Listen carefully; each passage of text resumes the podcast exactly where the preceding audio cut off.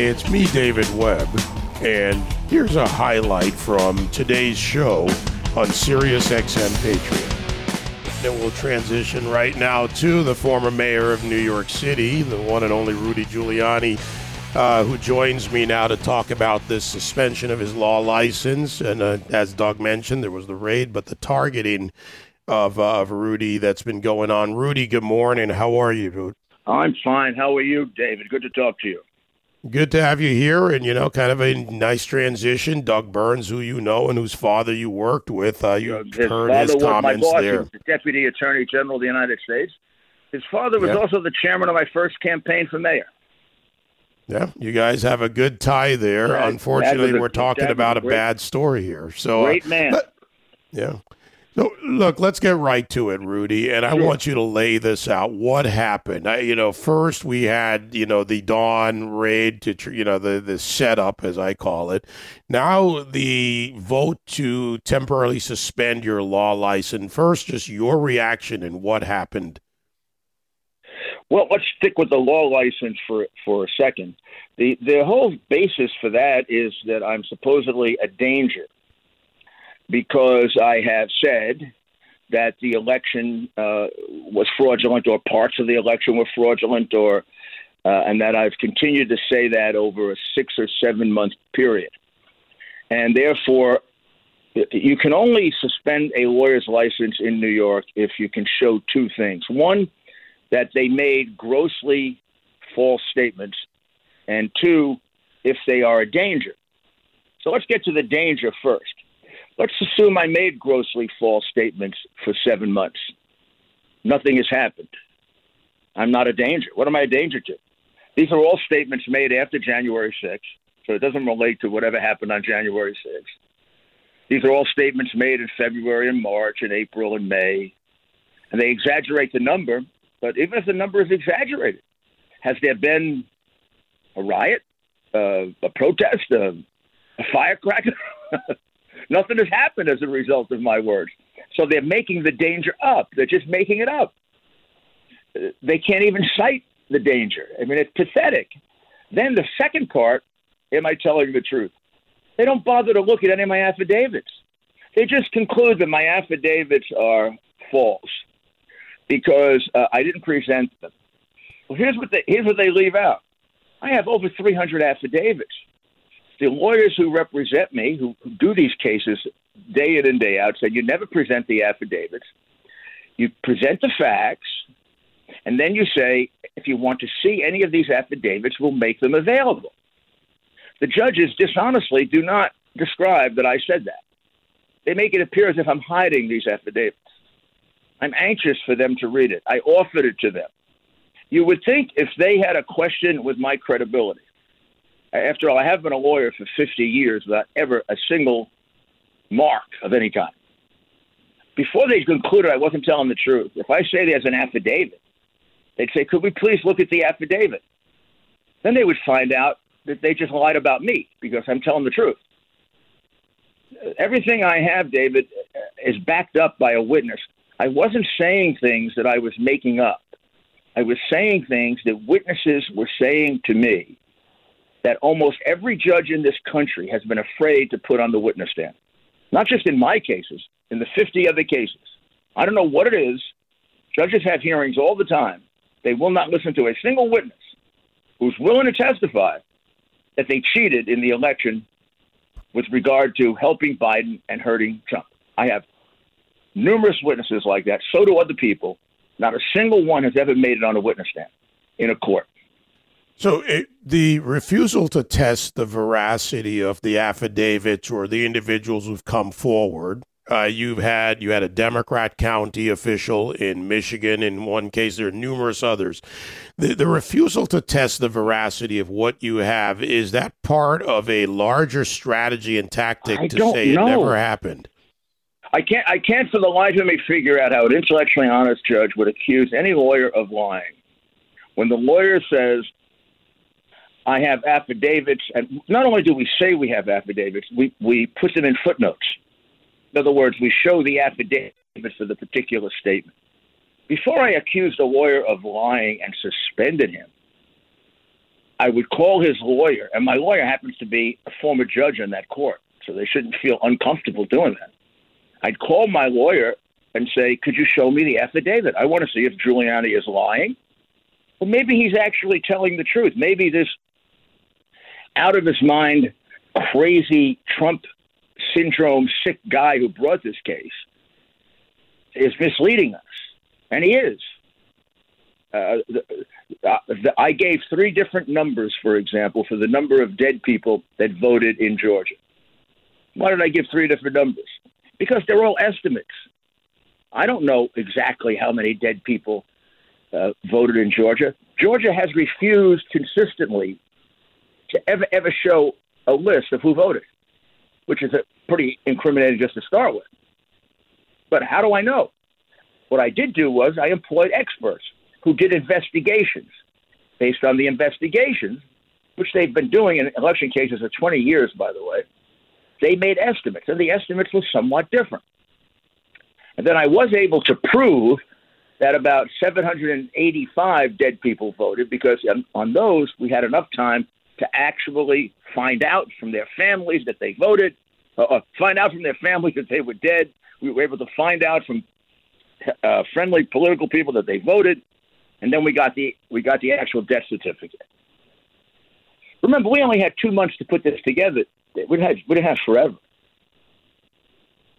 Well, that's an amazing amount in just two months. My guest, uh, Rudy Giuliani, and uh, let's get back to the suspension and process. You know, Rudy, you and I have known each other a long time, and we both believe in due process for everyone and it's something you've stood for.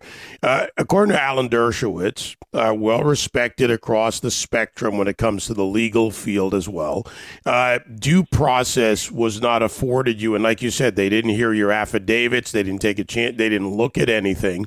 But ethics and due process, what's the next step for you? Uh, to to deal with this issue, and does this end up going to the Supreme Court potentially?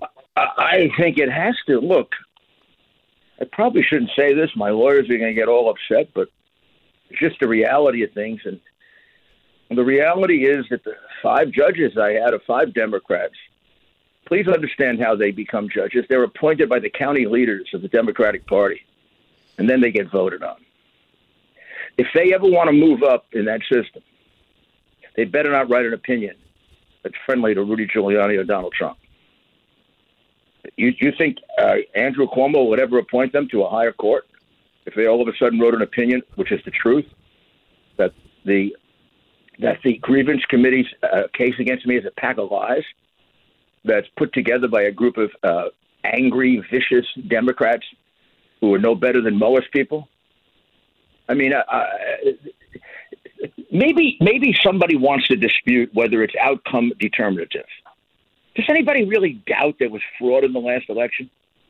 You really think I'm lying when I'm saying that? I mean, if I tell you there was fraud in Pennsylvania, you're, you're going to yawn, right? Yeah, I just told you what you know for the last 50 years. I mean, there's fraud in New York. Gosh, I, I, every election I was ever in, there was fraud in New York. I have witnesses. I have uh, three women in Michigan that will come in and tell you how they saw the ballots remarked.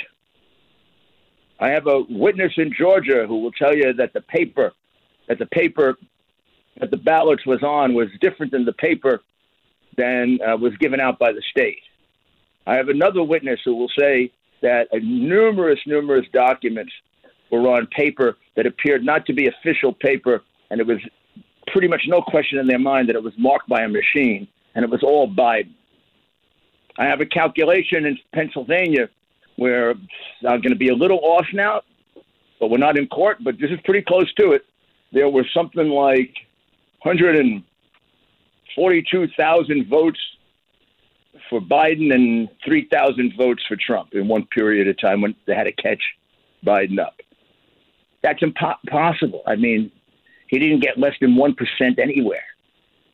That's, that's, that's totally impossible. That, that couldn't happen. The people there said all, the, all they saw were uh, Biden ballots coming in, uh, in one case, in, in, a wheelbarrow. Now, the, now everything I'm just saying to you, I guess I don't know if it's true or not. What I do know is there are people who are willing to go under oath and say that happened. That's what I do as a lawyer. I get witnesses. I, I tend to believe it because I have so many witnesses telling me the same thing. When a guy in Pennsylvania tells me he was put behind a, a, a, wire fence and not allowed to look at the ballots, where for 20 years he's been a ballot watcher and there's never any problem in looking at the ballots. And then the guy in Pittsburgh tells me the same thing, and the guy in Detroit tells me the same thing, and the guy in Phoenix, Arizona tells me, and the guy in Atlanta tells me the same thing. Uh, excuse me if I don't think there's a conspiracy. How do they all come up with the same darn idea? Well, I mean, you know, I'm I'm no lawyer, and I'm certainly no Rudy Giuliani, but you and Doug and a few others have taught me about consciousness of guilt or follow the patterns, and things seem to certainly follow the Yeah, I patterns here. I just used the same skills that I used in putting Boesky in prison and and uh, Fat Tony Salerno and two Nazis, and I followed the same skills that I followed in investigating crime. Nothing special. When I when I see a pattern in five different states, turns out to be exactly the same. In order to prevent people from legally observing ballots because in every one of those states you have a right to see the ballot. And every one of those states they were denied the right to see the ballot. In every one of those states it was the same method that was used. I tend to think those Democratic leaders talk to each other. They didn't all independently come up with the idea for the first time in American history to put up barricades so that when I went to be a poll watcher, I'm I'm 20 feet away and I can't see the darn ballot. I mean, I, I was a poll watcher several times. I would have gone crazy if they put me behind a barrier 20 feet away. We did go crazy, and a crooked judge in uh, Philadelphia told us we had no right to see it, even though the law says we do. And then when we finally did get one from a judge, the sheriff wouldn't enforce it. David, they pick crooked cities to do it in. New York is a crooked city, but they didn't have to cheat in New York. Chicago is a crooked city; they have to cheat there. But Philadelphia's no better. Chicago's, I mean, uh, Detroit's no better. Atlanta could be the most crooked of all. Yeah, we'll see what plays out in those audits down there as well. Uh, you know, we we've got a long way to go in this fight, Rudy, and you know, the people do. in this I- I country are know, I- concerned I'm about so- the I'm system. So, I'm so disappointed for America because th- this should not happen in our legal system. If they if they want to dispute what I'm saying and fight it out in court, fine. But to first of all, the U.S. Attorney's Office is uh, kind of in search of a crime. They can't figure out what I did because I didn't do anything wrong. So they go from one thing to another. Now they're harassing my clients. They're going to visit my clients and just asking them questions about things that have nothing to do with me. Uh, this is a concerted effort to keep me quiet and to shut me up. I do believe because big things are going to come out in Arizona and in Georgia, and they'd like to have Trump's mouth shut and they'd like to have my mouth shut because they figure we do the most damage. And You know, I don't do. think it's going to work. And I'll tell you, Rudy, as you know, I was out in Cleveland this weekend or the Lorain County Fairgrounds. The president's back on the trail. I, I know they're not going to silence you no matter what. They certainly will never silence you on this show or anywhere else. Uh, but it, this is a time for America to speak up. And if we don't speak up now, stand up, get out there and get in this fight. Everyone, not just you, uh, the former president, myself, and others, if we all don't get in this, this country is headed down a dangerous, dark path. Oh my goodness, yes. Oh my goodness, yes. I mean, this could happen to anybody they decide is in their way. And when you look at the things they're doing to conservatives already, and um, it's really, I mean, it's very dangerous. I mean, this has this has. You don't want to. You don't want to be an alarmist, but this has things that are similar to um, a communist country or or a socialist country where they've become dictators. If you don't if you don't say what they want you to say exactly the way they want you to say it first of all they take you off all the social media. So you can't 85 million people 85 million people would like to hear trump and they close him out. I mean that's there's got to be something wrong with that in a country that guarantees free speech Yeah. Well, That's we will speech. continue That to probably fight was it. one of the worst deprivations of free speech in the history of this country. We have to fight it, my friend. I know you will. I know you will not be Oh, silenced on this, no matter how much they come after you. And uh, we will, we will fight. no, no doubt about it. There's no choice, and I feel, you know, I also feel like I'm fighting for a principle, not just for myself. And then you always fight harder when that's the case. and I know you do, and I know you will. I uh, look. We'll keep following this. You you let us Well, know when you, you need David. to keep getting that that, word much. out.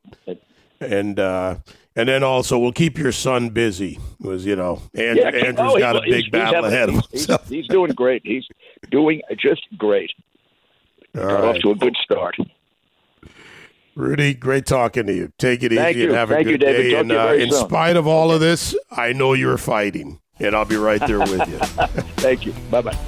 Thank you. All right, Rudy Giuliani, former mayor of New York and attorney, former attorney for the president.